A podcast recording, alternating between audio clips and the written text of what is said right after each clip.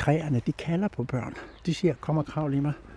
Hvorimod voksne, de, de står så lidt mere materielt stille og siger, at der er fire rummeter.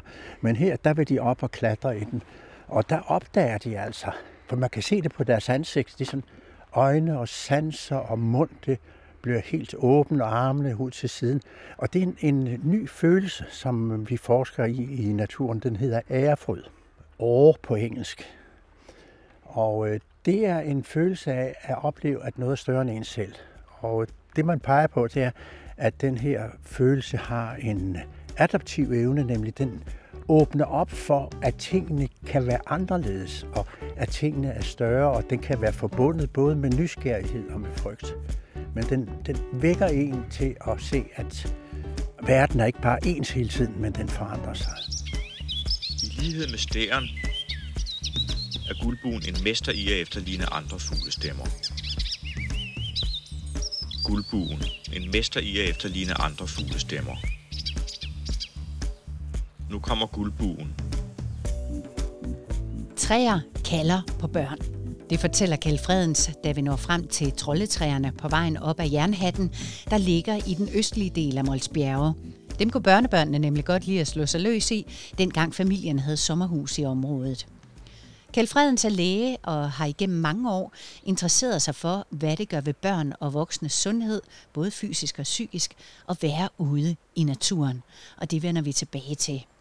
Danmarks Naturkanons podcastserie fra Jernhatten og Mols Bjerge starter nemlig et andet sted i dag.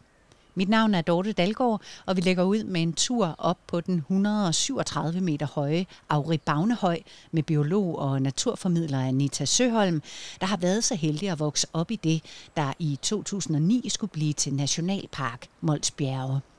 Sidenhen vendte hun tilbage hertil, og det kan jeg rigtig godt forstå, alene på en efterårsdag som denne, hvor der både er overskyet og diset, og hvor landskabet alligevel går rent ind i krop og sind. Jeg bruger min sanser utrolig meget, når jeg færdes herude. Øhm, og der er jo ikke to dage, der er ens. Det er helt sikkert. Så altså, landskabet ser forskelligt ud. Noget af det, som jeg særligt lægger mærke til, det er faktisk lyset herude. Øh, og nu har jeg så heldig, så jeg selv øh, fra min lille bondegård, hvor jeg bor lige uden for Auri, simpelthen har øh, direkte udsigt til Stabelhøjene.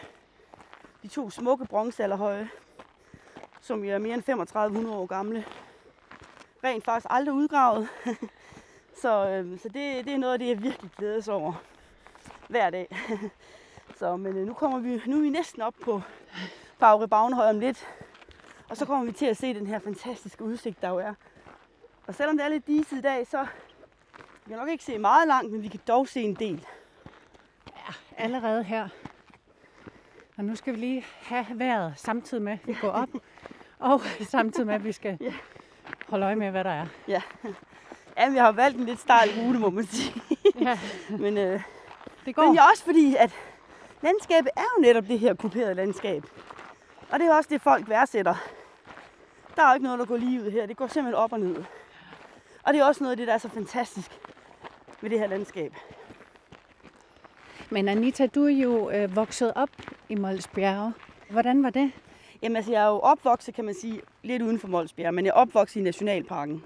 Øhm, I den del, der hedder Ronde, og nede ved noget, der hedder Kurup Sø. Øhm, startede faktisk med i 1970, da min familie flyttede hertil. Øh, der boede jeg faktisk helt nede ved, ved Kalø øh, nede ved ens havhuse. Øhm, og det er jo et skønt, skønt sted.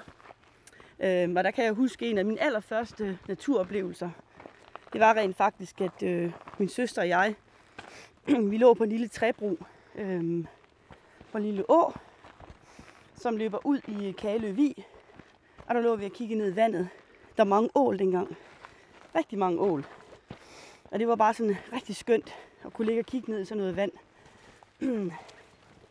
og den hedder Koldåen, den å. Øh, det er en af vores lokale åer ude i Nationalparken. Øhm, og det er jo øh, skønt som barn at, at få den slags naturoplevelser. Så er jeg også færdes rigtig meget i Mols Bjerge. Sammen med min familie, også alene senere hen. For eksempel øh, har jeg reddet meget herude som barn og ung og løbet, cyklet og gået. og specielt Kaløskovene, altså Hestehaveskoven og Ringelmoseskov, har en særlig plads i mit hjerte, fordi der har jeg virkelig været meget som barn. Og se træerne vokse op og så videre, så det har været dejligt. Men det var alligevel det her sted, du valgte, at, øh, da vi skulle tale sammen i dag. Jamen det synes jeg, fordi nu bor jeg jo kun to kilometer herfra i dag. Og det har jeg gjort de sidste 20 år. Øhm, og jeg synes jo, at øh, det er et smukt sted med en, øh, nogle, nogle gode historier. Og det er også øh, et sted, hvor der er noget udsyn. Hvor man kan se, at det er noget af det, jeg godt kan lide ved Mols. Der er udsyn, og der er højt til himlen. Og der er udsigt til bronzealderhøje og til havet. Og til det her smukke landskab, vi har herude. Man kan godt mærke, det går opad. Ja, ja, ja stejl, ja.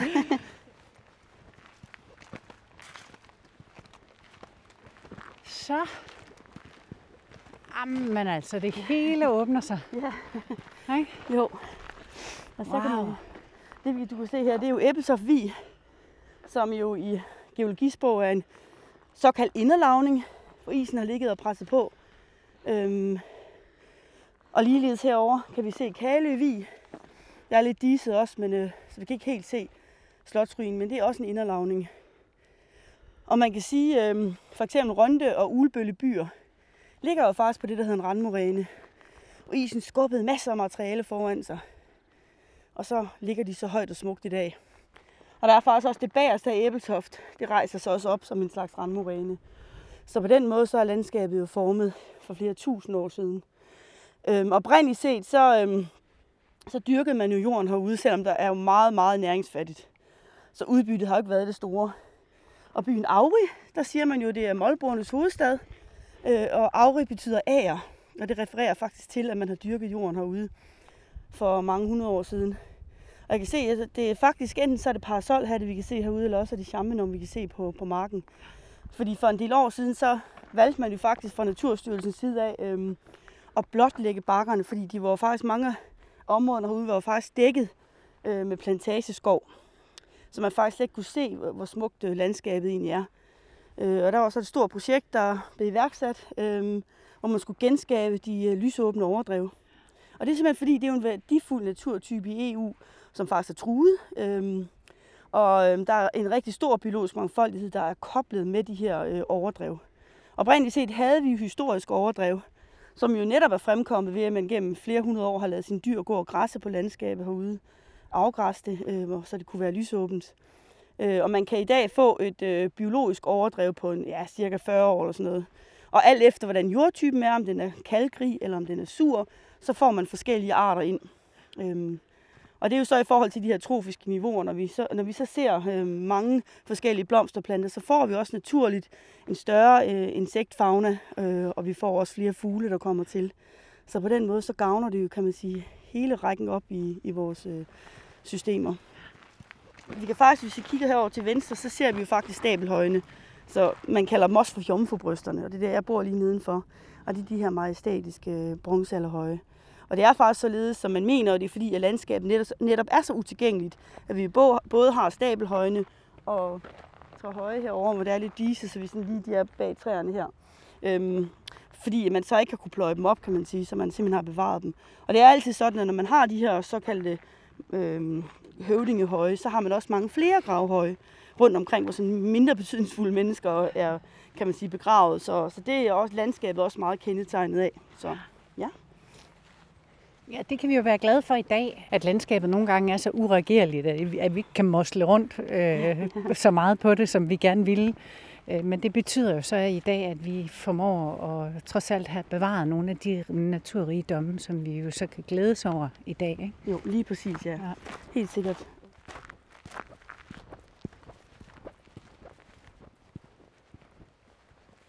Så er vi klar til nedstigningen.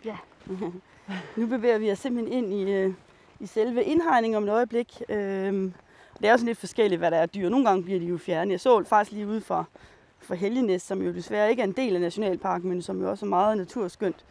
Der er de ved at flytte forne lige nu, så, så man flytter jo lidt rundt. Og det, det handler simpelthen om, at forskellige dyrearter spiser forskellige planter. Øh, så man kan lave det, der hedder selektiv græsning, og det er jo faktisk meget rart, at man kan det. Fordi så kan det være, at køerne spiser nogle arter af planter og buske, mens at fårene og hestene spiser noget andet. Så på den måde kan man få den rigtige afgræsning i forhold til at naturpleje landskabet.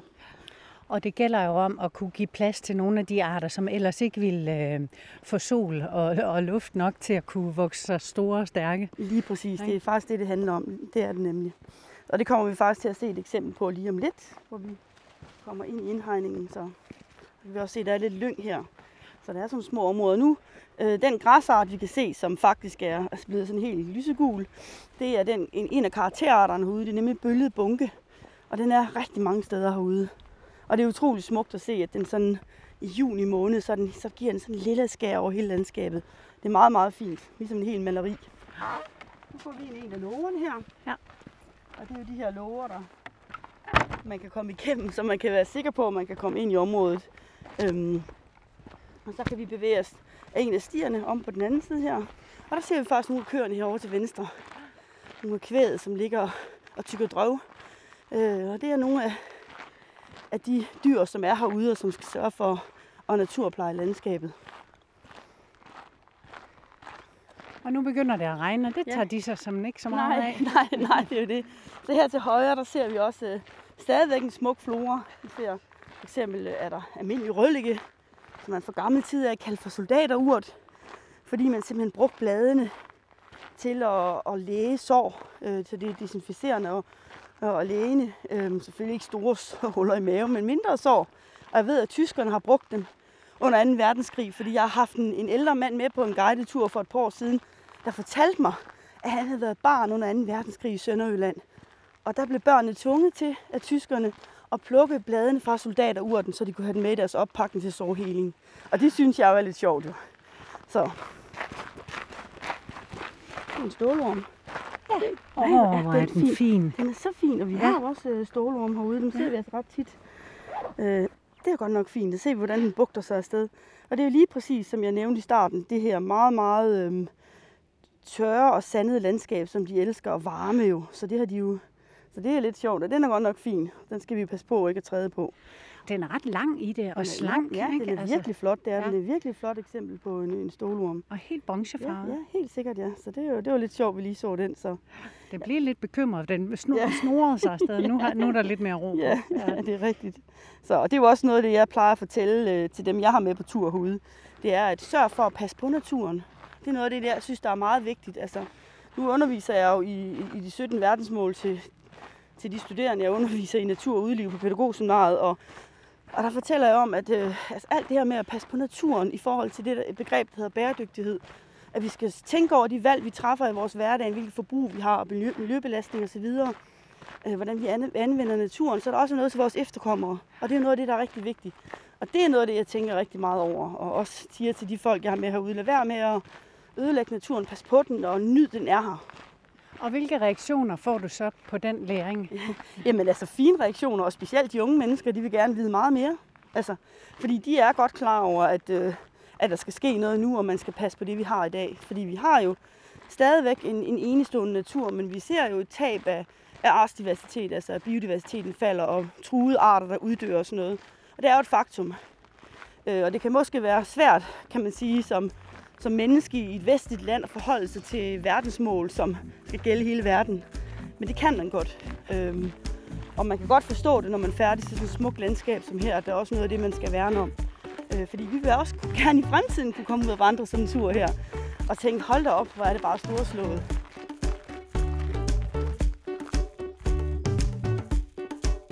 Nu kommer guldbuen. Guldbuen.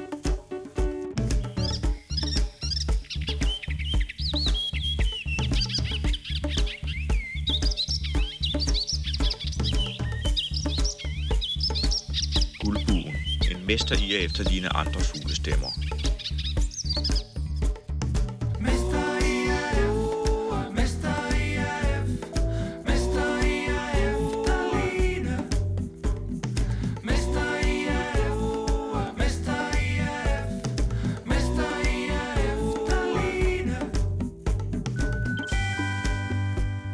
Finder også guldbuen i Mols Bjerge, der er et stort område, hvor Auri Bagnhøj udgør et af kerneområderne.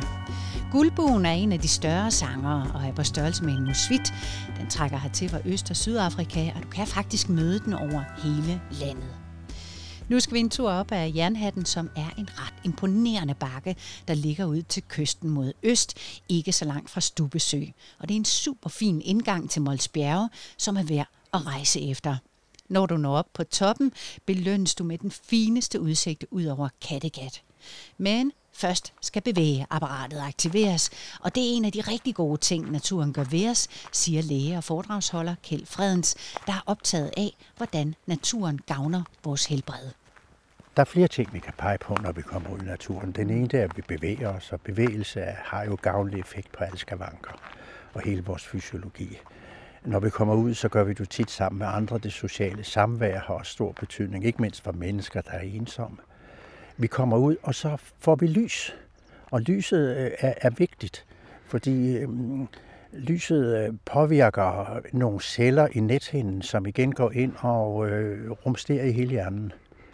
Øh, det har betydning for både vågenhed og søvn, men også, og det er måske endnu mere spændende, regulering af vores indre ur, så vi hele tiden har en form for synkronicitet i vores biologiske økosystem. Og det er jo i sig selv også noget, der skaber helhed og dermed helbredelse. Så står man ude i, i, i sådan ja, fuld sol, så får, kan man måle det i lux. Det er 100.000 lux i fuld solskin. Hvis vi ser på folk, der bor inde i byen, så sidder vi inde i cirka 80 procent af tiden i et lysmængde, der er under 1000 lux. Så det vil sige, at vi meget nemt i hverdagen kommer i underskud af lys, og dermed i synkronisering af vores fysiologi.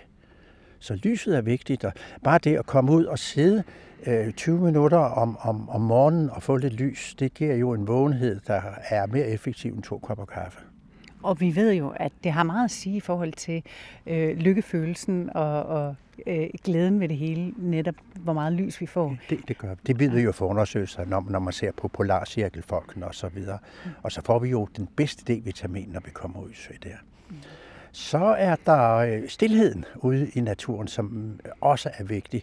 Selvfølgelig er der lyde ude i naturen, og havet kan også larme helt grotesk. Men hvis vi tager ind i byen, hvor, hvor støjniveauet i hvert fald tit er på 70 decibel, så ved vi jo, det er en logaritmisk skala, at bare en sænkning på 3, det vil sige fra 70 til 67, er en halvering af lydstyrken. Og kommer vi ud i naturen, så går vi fra 70 til 40. Så det er klart, at det pludselig krem for øregangen. Så er der stillhed herude, og så bliver vi bedre til at lytte. Vi bliver skarpere på det, og begynder at høre en masse lyde, som vi normalt ikke vil høre, fordi vores, vores lydfølsomhed bliver bedre for de helt små lyde, vi kan høre musen. Man kan måske som ældre håbe på at høre græshopperne igen, men det er nok en utopi. Men, men øh, vi bliver mere var på og opmærksom på, på de lyde, der er ude i naturen, og, og får derigennem også en øh, større fornemmelse for øh, den, de muligheder, der er for sansninger i naturen. For inde i bymiljøet, der er det jo mest synsansen, vi trækker på. Så tænk at komme herud og multisensorisk, som det hedder, og både lugte og smage og høre og se og føle på.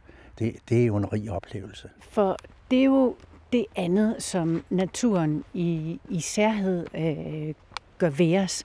Det er, at du får fornemmelsen af, at der er noget, som er større end dig selv. Og det, der er fascinerende ved den her følelse af ærefrygt, det er, at den jo er i slægt med øh, det åndelige i naturen. Og det er jo ikke et begreb, vi bruger ret meget, også fordi det har så mange betydninger fra spiritualitet til, til religiøsitet, og de er værdifulde alle sammen. Men i den her sammenhæng her, der er den egentlig meget simpel, og det er gå ud og opdage, at der er noget, der er større end en selv. Fordi det er en udfordring for sig selv. Og det er noget af det, man oplever i naturen. Det gør man jo ikke i, i hverdagen inde i byen, hvor der hvor man jo i stor udstrækning er så, så selvcentreret, at man ikke rigtig kan se længere end til næsthimmel. Det, der er, er interessant ved den følelse, det er, at den får tiden til at stå, stå stille.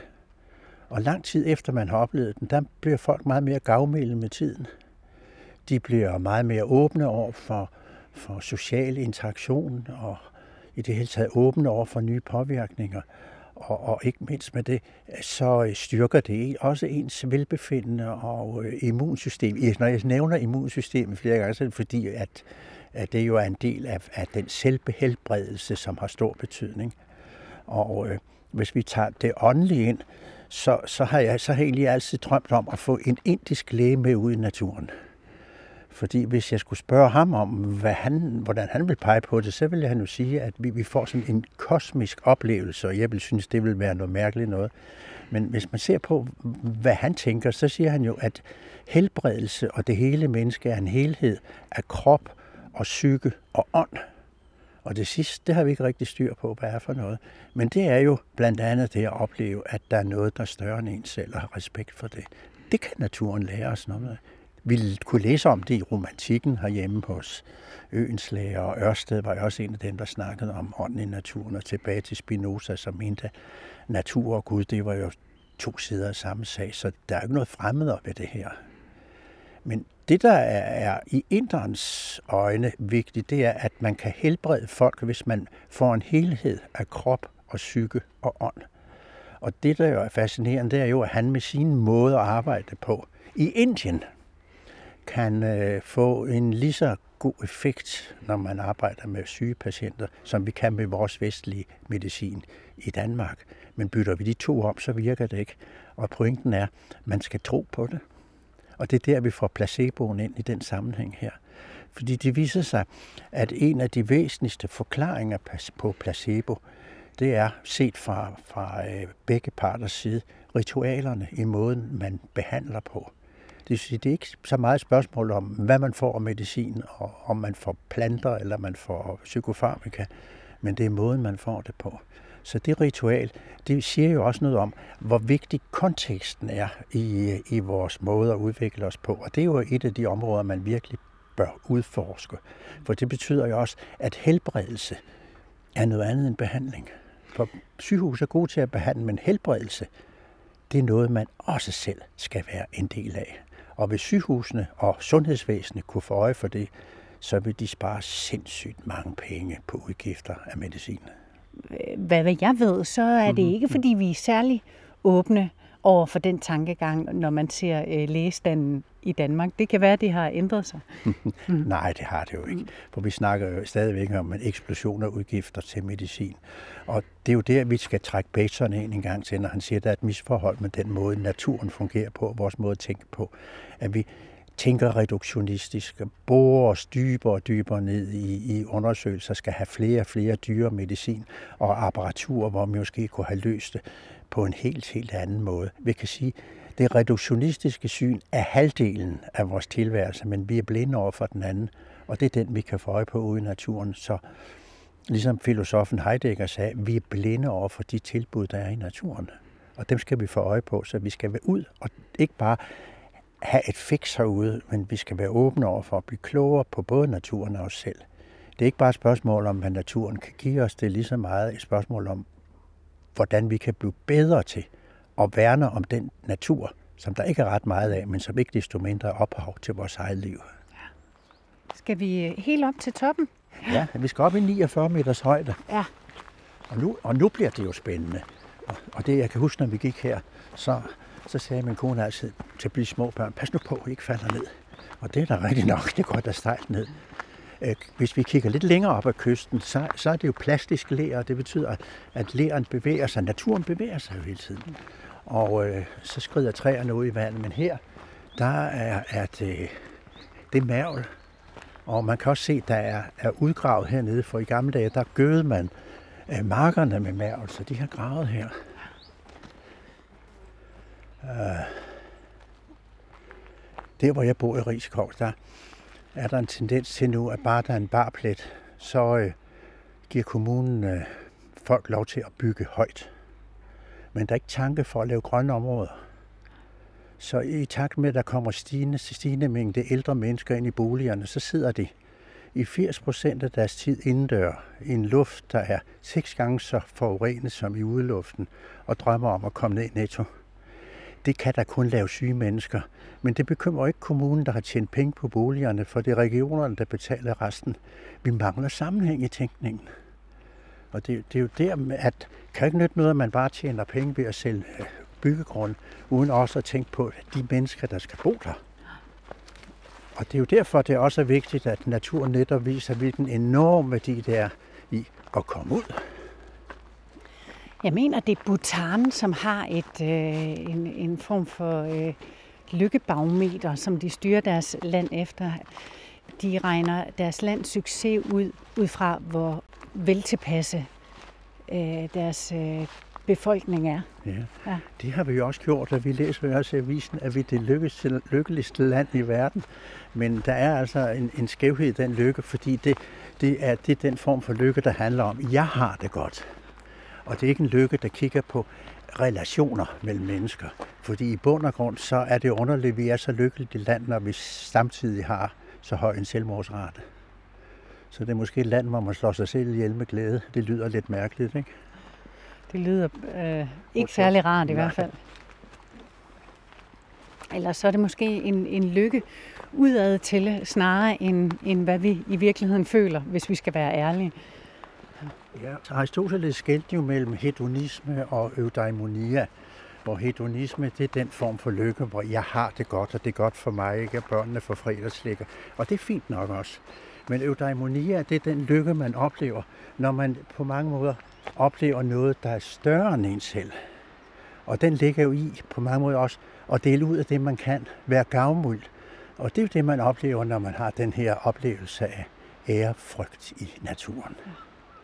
Så man får øh, en, en god portion af, når nu er vi nået øh, frem til havkig her på Ja. vores vandring op ad Jernhatten. Og der kan du se noget af revet derude. Sportsdykkerne her i landet er helt vilde med at dykke, fordi det er et rigtig godt sted.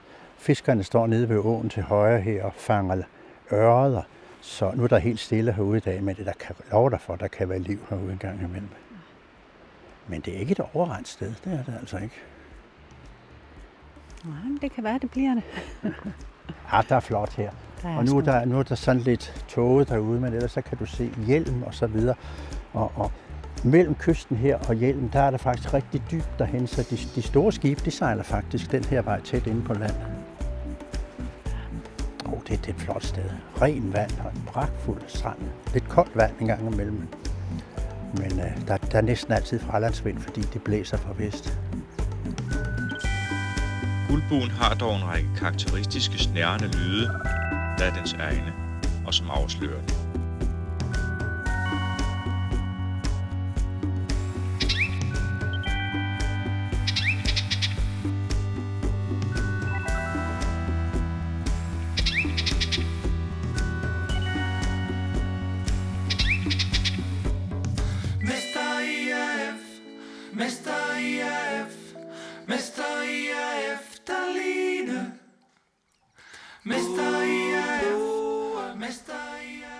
Mange tak til læge Kjeld Fredens og biolog og naturformidler Anita Søholm, der hver har deres tilknytning til dejlige Mols Bjerge i Østjylland, der er fyldt med naturoplevelser, som ganske enkelt kan gøre dig både gladere og sundere. What's not to like?